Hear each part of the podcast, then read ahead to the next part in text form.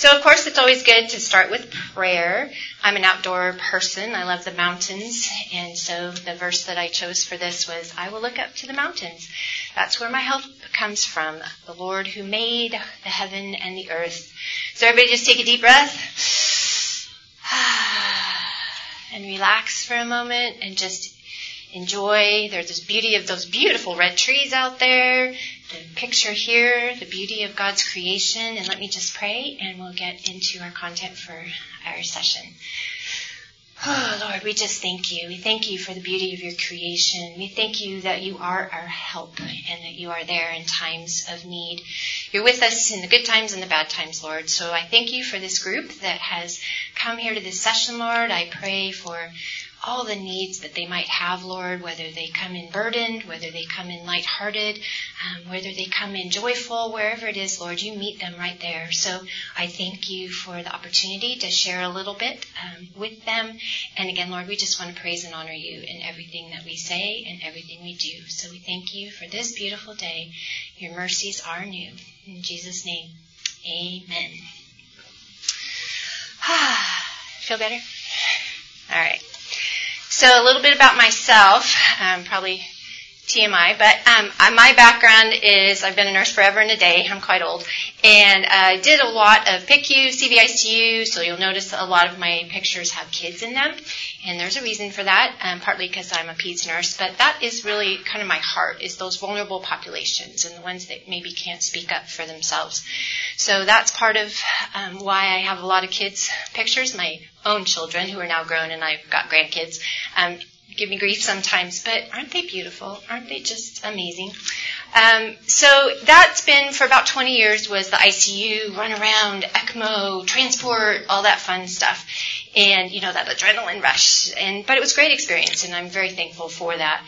About the last 10 years or so, I've kind of shift focused a little bit more to community development and been able to um, do a lot more about that. For those that are not familiar with community health evangelism, it takes some of that community development um, process, and there's probably a booth out there that talks a little bit about that. You can get training on that. It's a great platform um, and tool in your toolbox to um, deliver um, healthcare messages and that kind of thing. And the next thing that I started getting involved with in writing curriculum and planning for was academic service learning. So that's one of the buzzwords out there when you're an academic. And what I didn't say is that I teach at California Baptist University, which is about an hour east of Los Angeles. So I teach there, and because of our connections um, overseas, we take teams of students over. Majority of the time, it's short term, and um, do community development projects in alignment with whatever the needs are for that community.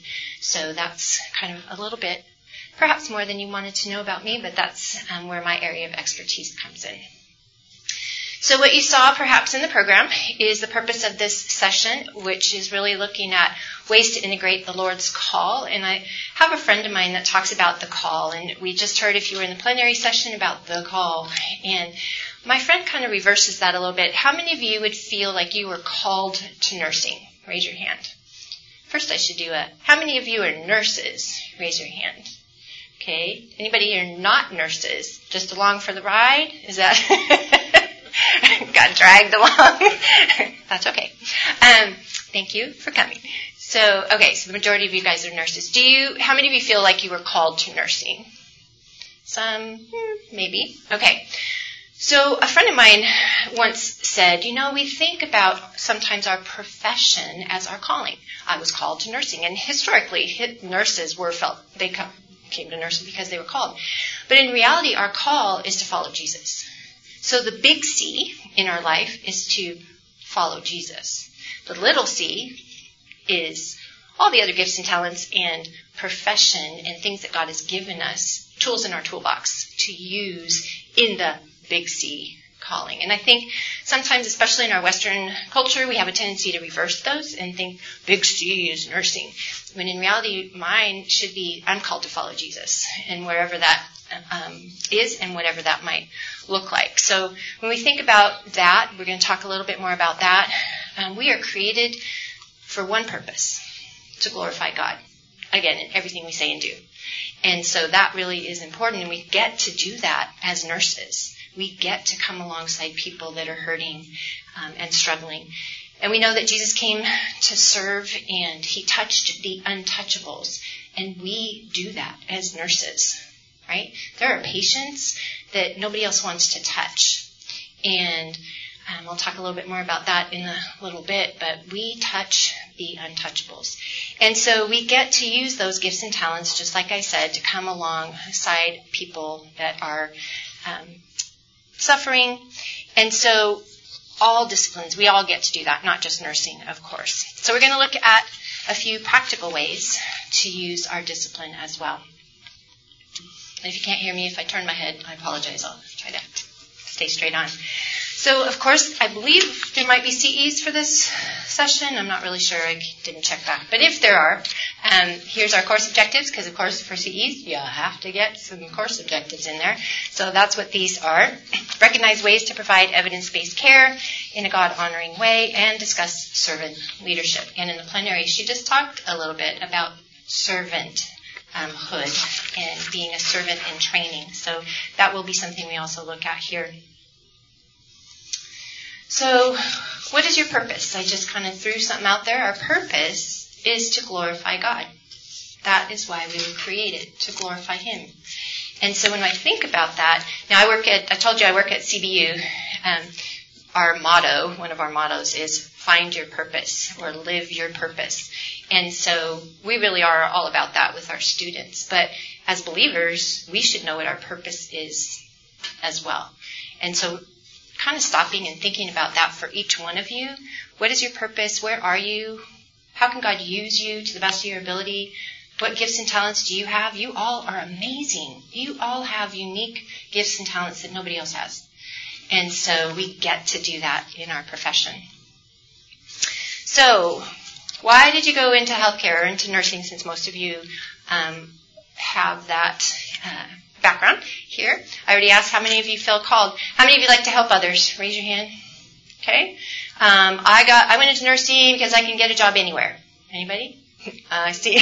There's an honest person. um, I actually kind of thought along those lines. Oh, I can go anywhere and get a job. Uh, care for the vulnerable and social justice or any of those type of things. Okay, I see a few. Is there anything else? Anybody want to throw anything else out there? Any other reasons you went into nursing?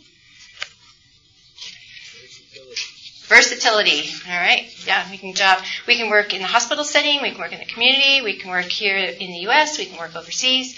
We can work uh, lots of different um, ways and places. So, if you haven't, how many? This is your first time at GMHC. Ah, you need to go to the exhibit hall because um, one of the reasons you might have gone into healthcare might be to serve. And it could be short term, long term, but those organizations that are out there, they can hook you up. And if you didn't already fill out your little portfolio on the website, you need to do that because they really do have some great ideas on um, and ways to fit. Again, thinking back to what is your purpose. So the root of this was um, called or caring, caring for the vulnerable, perhaps, and that was one of the course objectives. So when we care for others, um, this is kind of out of that scripture of thinking about the hungry and the thirsty and clothing the naked and giving shelter to the homeless. That is what we get to do. So not only with food, but our love and our kindness, um, perhaps with peace and justice, demonstrating dignity we get to do that as nurses. And sometimes that's really hard as nurses. Patients come in, if you're in a hospital setting, and what do we take away from them? Everything, right? We take away their clothing. How do we maintain dignity when we've taken away their clothing and put them in the lovely hospital gown? Right? How do we maintain their dignity when we've taken away their choices for food, what they get to eat? We take away some of that. So we need to be very intentional about the way we restore that dignity for our patients. Also, when we think about caring, the idea is um, being able to recognize the value and the worth in that person, that fellow image bearer of God in front of you. We need to honor that in everything that we do. So, showing that um, that patient really matters we get to do that as well. Now, sometimes especially in the hospital setting, we get really busy in our tasks, right? You got to do stuff. You got your nine o'clocks, your ten o'clocks, your eleven o'clocks. You got to get stuff done. You got to hang the med. You got to da da da, right? But there's a person. There's a fellow image bearer of God who we get to honor and respect in circumstances that are made them very vulnerable. And we've taken some of their rights and privileges perhaps away. And so how can we take that time to restore that? So being able to really recognize some of the subtle changes in our patients, we do that anyway, right? We assess all the time, but really paying attention to some of that. Maybe it's just body language. Being a peds person, anybody the peds people out there? Yay! Not very many. Um, we can't always, they can't always tell us, right, what's going on with them. So it's facial expressions, and even sometimes in our elderly population or others that perhaps have a traumatic brain injury or other reasons, they can't tell us what's going on. But there might be some other subtle ways we can figure out um, in a non pandemic year. Perhaps it's the family member that is there helping us understand what is going on with that patient as well. So, compassion compassion is part of this. And again, when we're talking about integrating faith, which is the topic for our day, deep empathy, um, crying, as long as you're not a little puddle of tears in the in the bathroom, you know, after you've taken care of a patient, or at least you're able to cry. I always working in the ICU, we saw lots of tragic things, and I usually was able to get through my shift pretty well. But then out to the car, I was in the car before I drive home. That's when all the tears, you know, would come, and that's okay as long as I'm not staying in that little puddle right? And being able to move forward with what I'm doing. So the way that we treat people, um, again, the hungry, the poor, showing that compassion, actively listening, they're all what we would call holistic. That's all holistic care. And it goes beyond just the tasks of what we do every day. So listening. Do I really listen? I can't tell you how many times I've told uh, or heard. I would often be the person report, uh, responding to the code blues, and the mom would say, "Nobody listened. I was telling them that something was going on that was different, that was wrong, but nobody listened to me." And perhaps that code could have been prevented. Maybe, maybe not. But if we really listen, then we understand what's important to that patient too. Why aren't they taking that medicine? Is it because they don't think a, germ caused their disease? Do they think that they did something wrong and they deserve to be sick? Do they believe in spirits or some other cause for their disease? Really understanding helps us understand who that person is, and building bridges is way more important um, than anything. And really, the uh, title of the presentation has to do with best practices and best evidence, right? So evidence bears that out as well listening to uh, the reasons that people make those choices improves patient outcomes. So, any of you in leadership out there, you are looking at those patient satisfaction scores. If you're in the hospital setting, that really is important. And so, if we really listen and really show that care and compassion to people, then um, patient satisfaction scores improve and patient outcomes are better as well. Not just a little bit, by, by quite a bit, the research shows. Now, I think about this when I think about listening. Um, when I was overseas, knowing Bible stories really helps too. Sometimes when you're um, sharing, let's say, in a certain situation, you've, you've heard a story from a, a, patient. So we were doing health lessons in India, and it was women's health, and we talked about the bleeding woman. So using, and that's part of the CHE training, is you learn how to use Bible stories in health education and other education uh, modalities. But we were teaching about the bleeding woman, and we had just done health lessons, and a woman came up to us afterwards, and she said, I'm that woman. I've been bleeding for a very long time. Can you help me? and this was just a little tiny clinic in a very remote slum. And we went, oh, okay. I don't really have the tools that I need. Or don't I? We stopped and we prayed for that lady. We prayed over her as a group. And then we left that particular village. And later we came back and found out that she had been healed.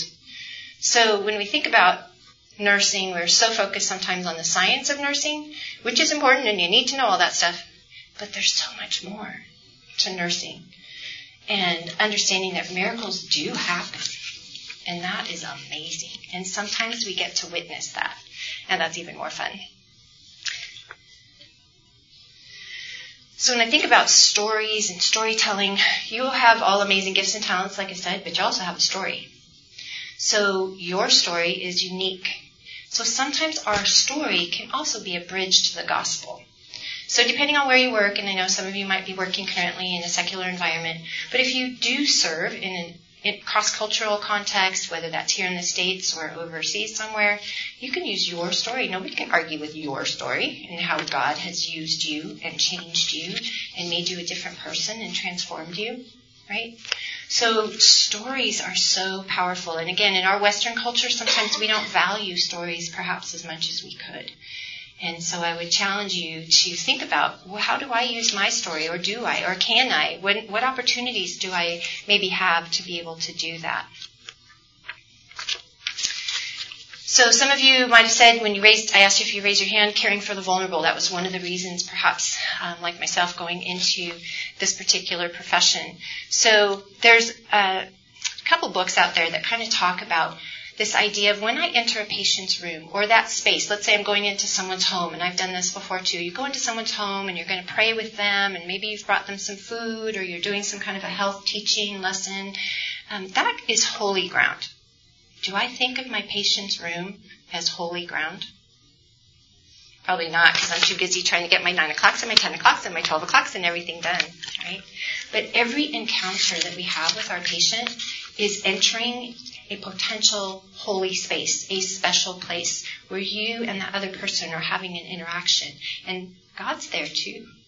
The Lord is with us in all of those situations, the hard, hard ones, and um, all of those situations. So being reminded of that, I think, is really important. And sometimes we feel inadequate, we might feel defeated, but God is always with us, and He gives us those new mercies every single day. When we think about mercies, um, remember the Israelites got enough manna for that day, and then they got enough manna for the next day, in that day, and then manna for the next day. God's mercies are like that too. We get His mercies are new every single day for that day. And then we get new mercies for the next day. And we get joy for that day. We get love for that day. We get all those attributes from God for that day. And He is amazing and gets us through all of the things that we have to face on a day to day basis. So, who are the vulnerable besides kiddos? What are some other vulnerable populations that you guys might take care of or know or think about? Raise, raise your hand or just shout some stuff out. Sorry? Elderly? Yep, elderly. What else? The homeless, absolutely. What else? Or who else, I should say? Disabled, yeah, absolutely. Addicts, yes. So we care for vulnerable patients all the time. And again, whether that's here in the U.S. or if we're serving overseas somewhere, there's lots of vulnerability out there in the different populations. So besides kiddos, some of you already said some of these populations as well. So we have ethnic minorities, and again, globally, there's ethnic minorities and people, there's caste systems. I think about India. Um, we have immigrant populations, we have immigrant camps, um, lots of different places around the world. We have the homeless that was mentioned, the poor in general, children, women, elderly are a very vulnerable population. And as a baby boomer who is getting older, you youngsters are going to get to take care of me soon. Thank you very much in advance. Um, but we know that the population is aging, right, and living longer. So um, and then with that aging comes things like dementia and some other things. I apologize to my kids already, said sorry if I get there, but you know. Um, but these other populations too, we think about teen moms, you mentioned disabled, um, substance abusers, college students. How many of you are in college right now? Yes. Do you feel vulnerable sometimes? Yes. So for different reasons than perhaps some of the other reasons that these populations are vulnerable, but there is some vulnerability in that there's lots of other, I mean, we could make this list even longer, longer and longer, but thinking about caring and thinking about um, how we can do the best that we can for all the people that God puts in front of us is really important, I think. So showing love to those that are vulnerable ties back to that first objective.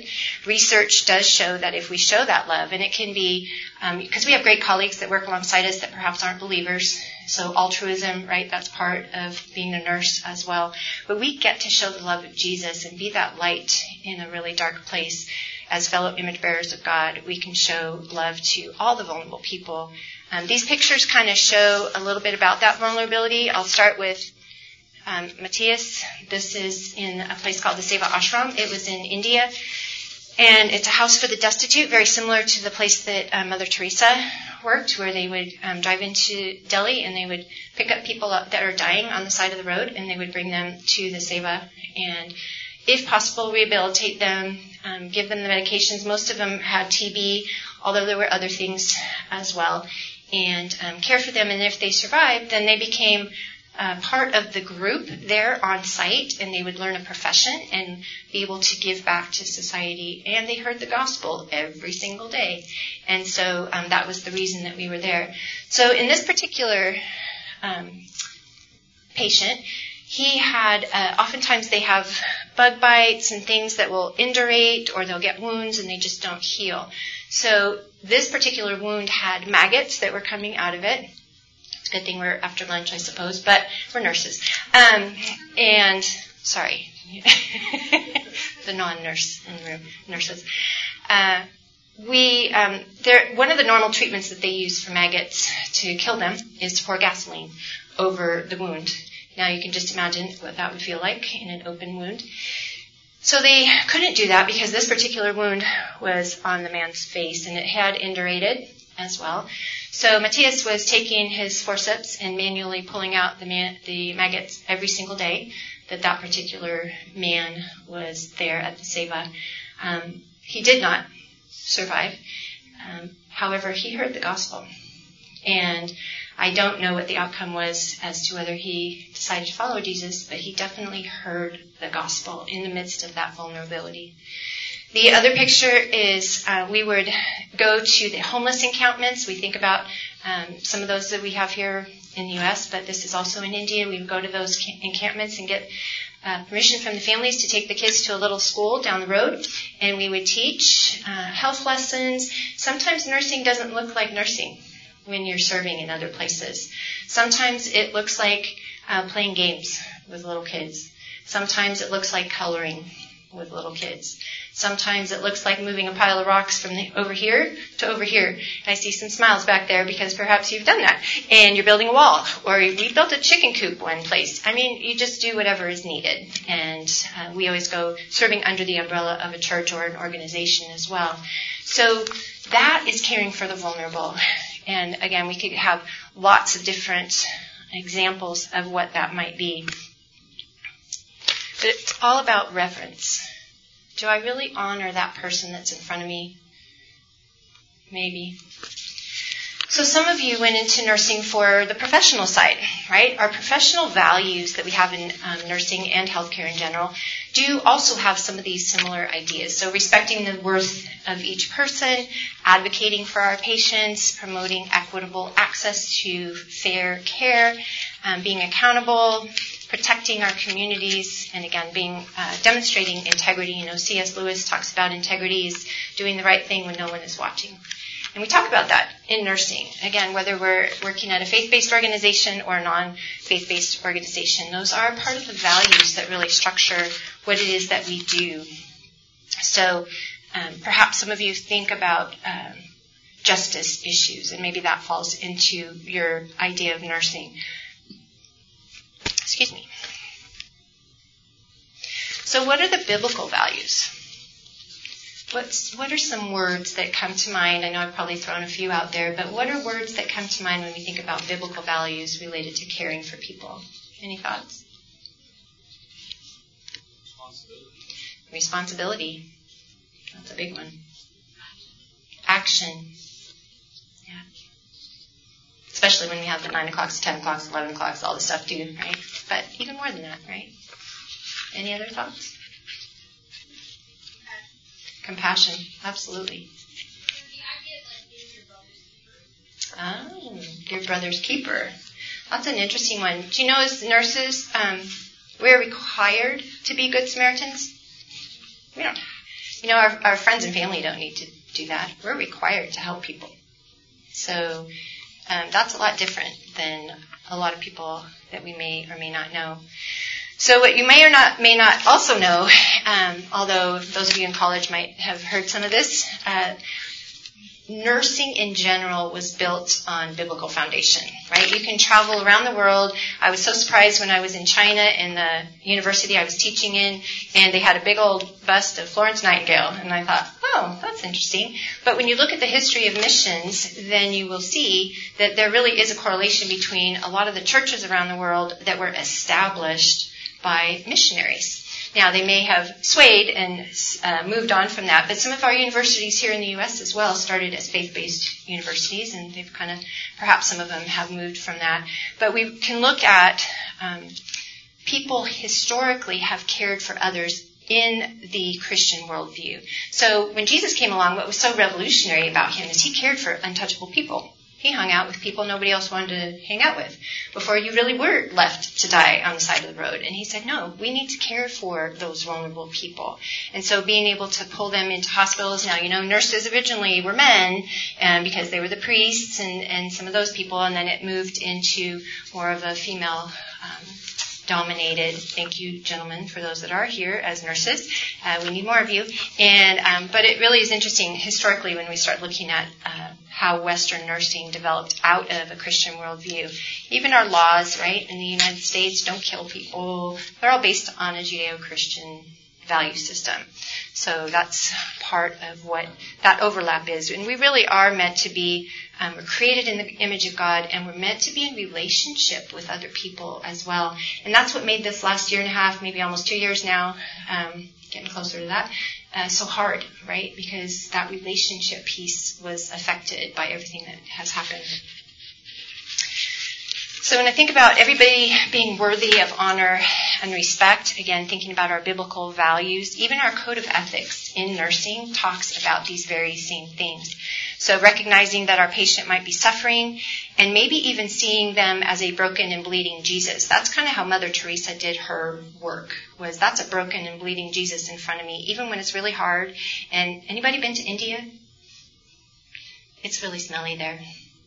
You, it, every sense all five senses, when you go to places like that, are involved in what you see, what you hear. It's very loud, and there's lots of odors.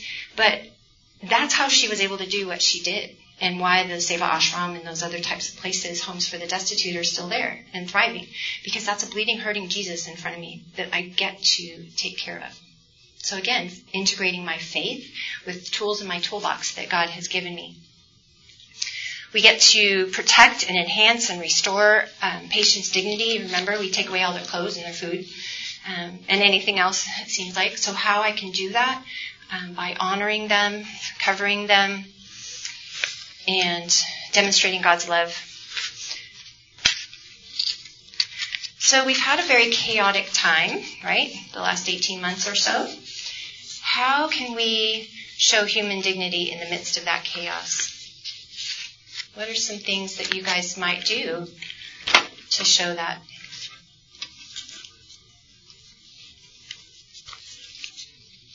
My teacher's showing. I have questions for you. What do you guys think?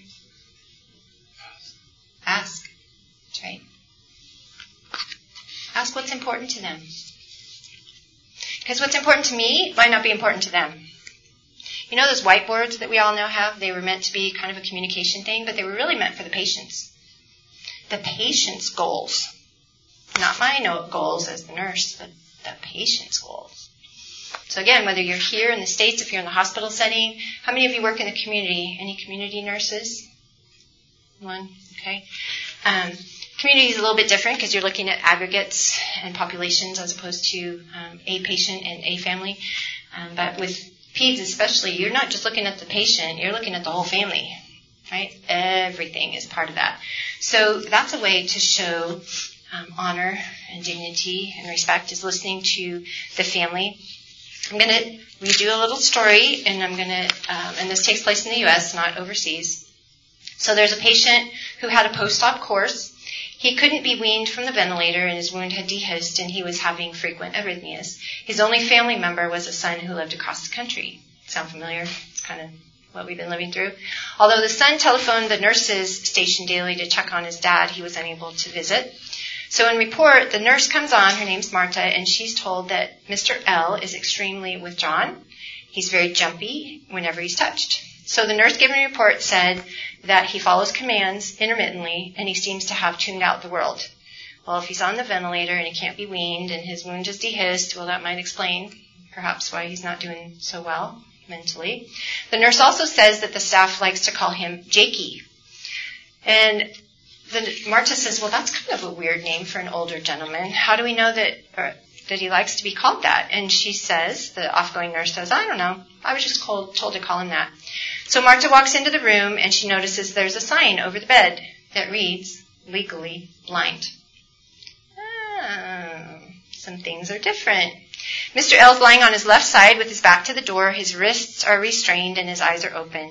So Marta walks up to the bed with um, Mr. L's back to her and says, Good morning. Immediately, Mr. L becomes very agitated. He's pulling on his restraints and he's motioning with his hand for Marta to move to the left side of the bed. As she walks around to the bed to the left side, he becomes calmer. She checks his pupils and notices that his right eye is completely clouded over, but his left eye does um, have some vision. It's not clouded. When Marta moves to his field of vision, he focuses on her face, indicating that he does have partial vision in that left eye. Not being comfortable with calling an elderly man Jakey, Marta asks him how he would like to be addressed. And because he couldn't speak, he listed, wrote down some options and had him indicate which one that he preferred. And it was Mr. L, Jakey, or Jacob. And he chose Jacob. So all of his staff, the people that had been taking care of him, I should say, um, hadn't even asked him what he preferred to be called. That was a lack of showing dignity to a patient, just a preference for what he would want, um, what his name is. So before doing any procedures, Marta spoke to him from that left side. She explained what she was going to do, asked him to help as much as he was able, and then, although he was a little bit withdrawn, she was able to have a conversation with him, and he was calm, and he was able to come off the restraints for that shift because she took that extra time to be with him and really listen to what was going on. So that is what we we're talking about, obviously, here. In the U.S., we can do that, right? We can show honor and dignity to our patients. Um, I think about this particular human dignity aspect when uh, going overseas as well. So in India, as I mentioned earlier, they have a caste system. They'll say they don't, but it's really when you see um, the way people interact, it is still in place. And at the Seva ashram, um, they had brought in a lady, a woman, and she had three kids.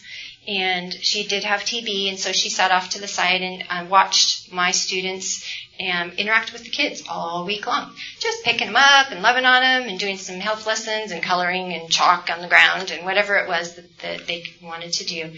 And the mom just sat over on the side watching all week long. And by the end of the week, she said, Why are these young ladies touching my children? Nobody has ever touched my children before. Because in India, they have a caste system, as I said, and the lowest of the low are called the untouchables, and no one does touch them. And so us just scooping up the kids and loving on them and showing the love of Jesus was so foreign to them and something they weren't experiencing before, but we were demonstrating dignity and love for people that had perhaps never experienced that before. I think sometimes we take a lot for granted here in the U.S. as well. So those that are looking to go overseas, um, you do need to be prepared. I think that was uh, mentioned a little bit in the previous um, plenary session about this. This is a uh, a room in Uganda. This was the treatment room. Now, once they found out I was a pediatric nurse and could start IVs pretty well, although I really wanted my vein finder because they have beautiful ebony colored skin, and it was really hard to find those uh, veins, and they're dehydrated. Um, but it was uh, kind of fun. But look at the treatment room. So this one right here is the treatment room. There's a window there. There's a screen. Actually, no screen. Just kidding. There was an open area up on the top. So every evening the mosquitoes come in. So malaria is prevalent there, not only with the population, all the nurses have malaria. They get malaria all the time. The little kiddo that's in that picture has the yellow um, sclera. You can see that um, probably from malaria. There also was no paper towels in the room you know, we're used to just disposable whatever. And so what they did have were the blue surgical towels. So they would cut the blue surgical towels into fourth, and that was in a nice little stack. And so when I needed to dry my hands, then I would just use one of those and put it, there's a little um, bucket contraption at the bottom, and they would just wash them, and we would use them over and over again. So we do take a lot for granted sometimes here in the U.S., but again, how can I show honor and dignity to our patients? Um, no matter where we are. Here's our ICUs, right? And then nowadays, I think this is probably a little bit older picture where some of you would be in your hazmat suits or whatever it is that you're having to wear when you um, gown up for your patient care. I'm really comfortable in this environment. Our patients aren't, and our families aren't either. So when I think about this, my stepmom whenever my dad needed a procedure or anything, she would drop him off basically at the door, kick drop him out of the car, and go park in the parking lot or go out and get coffee or something. She couldn't stand being in a hospital. Ever. It gave her the heebie jeebies, I think, a little bit because her mom died in the hospital. So that for her was a trigger. For me, I see this and go, okay, let's get to work. Let's do what we need to do. There's still a fellow image bearer of God in the midst of all of that. And doing ECMO as I did, you know, there's tubes and stuff everywhere. Um, and we've done a lot of ECMO this last year and a half on patients. But um, not everybody is as comfortable in that environment as you might be in that environment. So remembering that, whatever that environment is, and if you go overseas, maybe you're the one that's not as in, as comfortable in that environment. So I think that's something kind of good to remember. Night shift. Any night shift people? I love night shift. It's my favorite. Get to do whatever I want. Well, kind of. Um, you guys know what I mean. So um, I could still do that work-life balance with family and kids. But um, have any of you had to use lanterns for night shift? My person that's traveled overseas or in the community, I'm guessing. Yes. So that's not something, again, that we usually have to do, but if you're going overseas, you make do. You make it work, and you do what you can. And that's okay, right? We often, when we take students overseas, they'll say, what's the schedule going to be? I need to know the schedule. Okay, here's the schedule. But you know, when we get there, you're going to go like this and you're going to just toss it right out the window because that's not going to probably be what you end up doing because things have changed. there was a rainy season and it just washed out the road. So we're walking into that village. We're not driving into that village. Sorry. You got to pack all your stuff in, right? So, but isn't that life just in general too? Right? Life throws us curveballs as well. So being able to manage that, I think, um, is important. But when we think about what happens when that job gets too hard, we've seen a lot in this last year, especially probably in the last six months, burnout, moral distress, compassion fatigue, all those kind of buzzwords are being thrown out there. I wonder if some of the people that really are struggling with that really are centered in Jesus. Where does my help come from? We started this time with that. Where does it come from? It comes from Jesus. It doesn't come from me. It doesn't come from my own energy. There are many times when I am burnt to a crisp. Who fills my cup? Not me. It's Jesus. So being able to be reminded of that is so important. Again, whether you're working here stateside or overseas. Because there really is an art of caring. Um, some of the literature out there talks about these steps. Acknowledge what you're feeling, recognize that you're at risk, and then turn outward um, toward taking care of yourself, toward God, and then serving. Sometimes uh, I always, when my kids were junior highers, I'd always say they need to go down to Mexico and do some serving because they've kind of gotten a little entitled and they need a reset button. Reset, reset. Um, so sometimes, once I've gotten my cup filled a little bit, then maybe if I serve others, then I'm not going to be so worried about what's going on in my life that's out of my control anyway, because God's sovereign and I'm not. Um, I think about in this uh, picture, we have two opposite worlds. So we have our COVID world that we've all been living through. And then this was on a, a lake in Cambodia. And the people that live in those homes, they're boats. They're boat people. They have no nationality. They're Vietnamese and Cambodian and Thai, and they just live on the water. and they don't know anything else besides living on those boats. And most of them are Buddhists, maybe some animistic um, beliefs in there as well. And being able to see those two things and figure out, okay, Lord, here am I, send me. Where do you want me to go? What does that look like? Because we can provide comfort in suffering, we can do all those things, but what else? Is there something more that I could be doing? And again, those booths out there for the exhibit hall, for those of you that raise your hand that first timers, you need to explore some of that and see what it is that maybe God's putting on your heart because that's what else we can do. It's not all about doing. Um, we did mention action is important, but being with people, listening to people, that's important too. So as I mentioned earlier, serving can include teaching English. I've done that before. It has nothing to do with uh, nursing per se. Uh, balloon animals, yes, sometimes there's some of that going on, or other creative things as you're working with kids. Um, and scooping up kids that have never been touched before. Maybe that's part of it as well. I learned an interesting lesson about cure. In our Western culture, we have this mindset that we have to cure everybody. We know we can't do that. And we've seen that even perhaps more this last year and a half. But I was in uh, Uganda, so that's the far picture over there, and we were going to do some um, medication, vaccine types of things, and we thought maybe we'll do some wound care while we're there. And so we grabbed we didn't have much. We had hydrogen peroxide, we had some water, you can kind of see them maybe on the table, um, a few bandages and some tape. And these kiddos would just come and they had, with those flea bites, or not flea bites, sorry, um, mosquito bites, they had indurated some of them and they just scratch, scratch, scratch, scratch. And so they had some gnarly wounds, or on their feet because they're running around barefoot all the time. They had some gnarly nail um, holes and all kinds of crazy stuff. So there was this one kiddo that came in this clinic and he had the biggest wound of all the kids and it had indurated pretty far. And I looked at that wound and I thought, I can't fix that. There's nothing I can do. However, I can show the love of Jesus to that kiddo in this moment. And that's all I can do. And that's enough. God is enough. And so I had to go overseas to learn that lesson. Um, I didn't quite get it when I had been just working here. So I think that's really something to also think about is God knows the number of our days, and the of hairs on our head.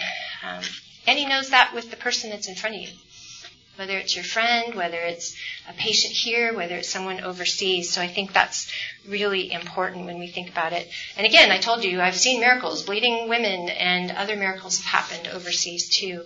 Um, we, miracles happen here, but I don't know that we often see them. Technology sometimes changes our view, in my opinion. But we can be a light to those um, that are around, all around us. So again, thinking about faith integration and um, what are those boundaries? How do we promote teamwork? These are some of the professional side, but that biblical side is also important. And that really ties into the wholeness of character. This is again in the Seva ashram, and this guy had a wound in his abdomen, and she's pouring in some cleaning solution, and he'd like wiggle around like this, and then pour it back out again.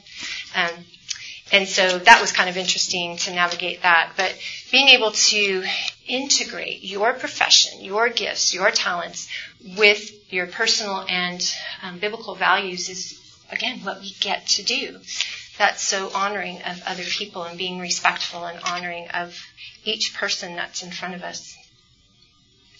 Which brings me to servant leadership. So that's kind of back to the second objective in the content area. So you probably have heard that buzzword. It's out there. It's in the um, secular literature as well as in um, our literature. So we um, we can serve people. You know, Jesus, as you're familiar with the story, he took that towel and he draped it around his belly, and he got down on people's level on, at their feet, at the disciples' feet, and he washed feet. For those of you that have been overseas, those feet, they walk around in flip flops or they walk around barefoot, those are some dirty feet let me tell you, the grime and dirt in the cracks of the feet doesn't come out. But Jesus got down and washed those feet, a job that was fit for servants. And so that's really what, again, I get to do that. I get to wash people's feet, feet, or other body parts perhaps as well, right? And sometimes it's not fun, and sometimes it's dirty and it's messy, but that's okay. Anybody familiar with faith community nursing? This is another thing we can do. It used to be called parish nursing back in the day, long time ago, um, but they have now changed it to faith community nursing. And there's training out there. I just did some training um, for it recently, and I'm working on a plan with my church. What you're basically doing is, in partnership, perhaps with a hospital or a community and your faith community, your your church, you are coming up with a plan to um, meet the health and wellness needs of your congregation. So what that could mean is, and you have to meet with your stakeholders, and if anybody's interested, I could give you more information after we're done about what faith community nursing is all about. But it's cool. Isn't that what we want to do? We want to maybe even have a ministry here. Or when we go overseas, maybe we're using the same model of faith community nursing, where you've got the pastor on board, you've got some other healthcare professionals on board, and you work together to hold health fairs or do health screening of some kind. There's the sky's the limit on what you can potentially do as a faith community nurse. So the training for this is really important because it's holistic and it includes community assessment, behavioral health types of things, communication, cross-cultural types of things as well, uh, prayer and learning how to be a better prayer um, with people, and then documentation and how you begin the ministry and that kind of thing. So this is an area of ministry that might be a practical thing that um, some of you could explore. Shalom oftentimes, what does this word mean when you guys hear the word shalom? Peace. Absolutely. But you know from an Old Testament point of view, it means much more than peace. It means wholeness. So when the Israelites were um, in shalom with God, it was re- restoration in um, relationship with God. So when we think about shalom, it is very important in, we use it in faith community nursing as well, but the New Testament version of that word is eirene. So this, it's throughout scripture is this idea of being able to um, have those belonging, authentic, nurturing relationships. And we were created to glorify God, um, honor God, and our neighbor, right? So that's the relationship piece when we think about this idea of shalom. Here's kind of a visual of that. So health and wholeness, the spiritual aspect, the physical and emotional. And just looking at from a secular point of view, they will say health is a state of complete physical, mental, social well-being and not just the absence of disease. I think about, and I share this with people sometimes, my husband has multiple sclerosis. And so, um, it's a chronic progressive kind, and eventually that's probably what's going to send him into um, presence with the Lord, but you never know. Um, but he, if you were to ask him, how am I doing? How are you doing today? He would say, I'm fine. You have a chronic, potentially life-limiting illness and you're fine? But he feels like he's healthy. He's in a right, right relationship with the Lord. He has his family nearby. Um, he loves Jesus. And for him, his health is fine. So really understanding and listening to people as well, how do you define health? How do you define health? And it might be that it's different than the way I define health and wholeness and what that looks like, but all of it can be wrapped up in this idea of shalom. And when you look up the word, there's some of the meanings right here on this slide here. So peace, we as nurses try to get everything tranquil and quiet, right, in our patient's room, even in the ICU. Um, thriving, I think it's Kaiser out in California has Thrive, or, or is it Dignity Health? Anyway, one of those big organizations uses that kind of word. Rest, isn't rest one of the things we also want to promote for our patients? Safety. Oh my goodness, right? All the research out there about how do we keep our patients safe and prevent falls and all that. Um, security. That's huge. Our code, let's see, code pinks and codes purples and, uh, you know, little ones being taken. Justice, happiness, health, welfare, wholeness. That's everything we do as nurses, right there. Shalom. That's what our goal is as nurses, is to promote shalom.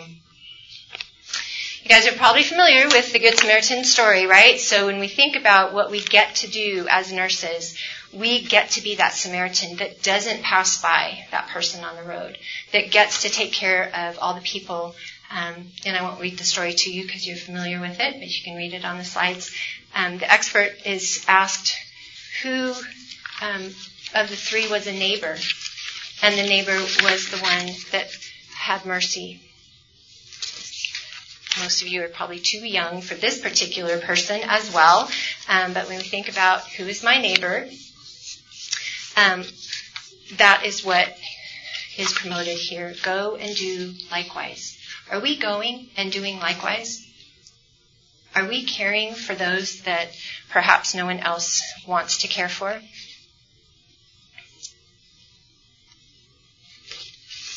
So think about your passions.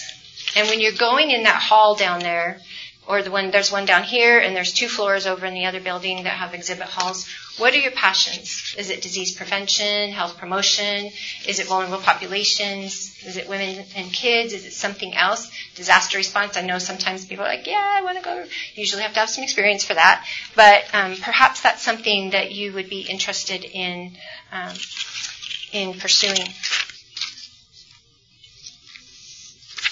So to wrap up some things, I have a few more slides. Um, but how we integrate our faith. Prayer. It's the spiritual disciplines, right? And our plenary speaker just a little bit ago talked about these as well. Read the word, serve, look for opportunities. Um, this was one of the patients in the Seva ashram. And I just think about if I'm going to go and do likewise, I'm going to go take care of a patient like that. I think about the vulnerable. I think about um, those that nobody else wants to touch or love or show that to. And I think um, entering holy ground and how important that really is. We had a, a patient, it was in the hospital setting. She was um, muscular dystrophy, but nearing the end of her time, and she was sloughing stool. And um, she was about 12, and mom was sitting there. And it, that's, doesn't smell very nice, right? When that is occurring, because there's blood and other things in that. And um, people were walking by, and they were making comments not nice comments. And the mom was just sitting there with tears running down her face. That is not showing honor and dignity to the patients that we see. That is not caring for a patient's feet um, that may or may not be that clean or other parts of their person. So we really are part of this bigger mosaic and um, there's a course that you might be interested in. I'm doing a plug for a course. Um, one of my colleagues over here is part of that course we've developed, and it really is about looking at people holistically and the whole narrative of the. Uh, of the Bible. How many have taken the Perspectives course? A couple of you. So Perspectives looks at the Bible as a missional. God is a missional God, right? That's kind of the theme of Perspectives. Well, a piece that was missing just a little bit from that was health and shalom.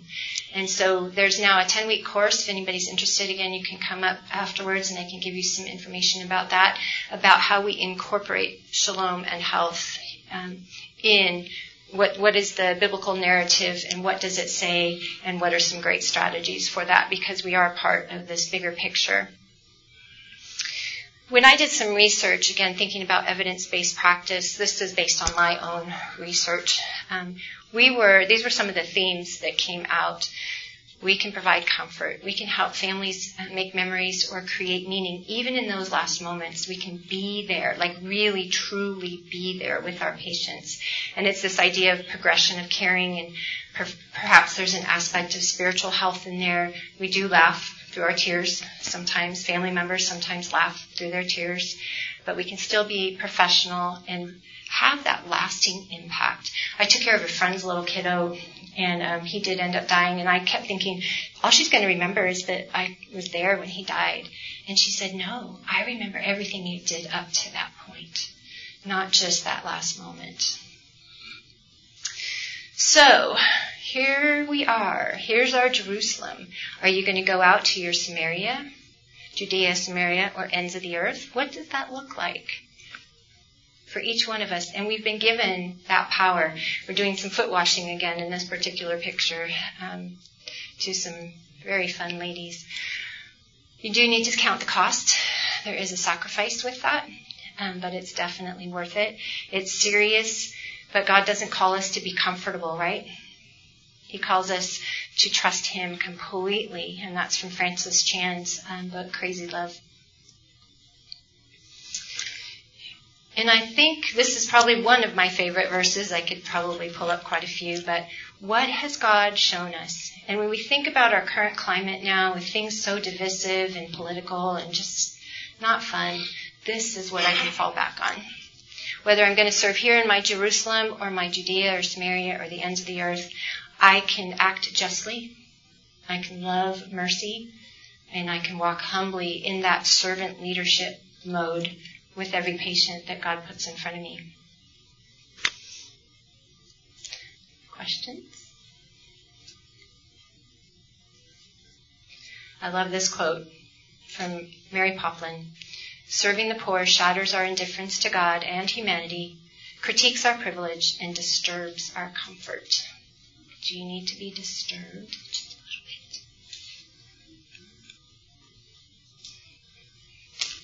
All right. That's all I have.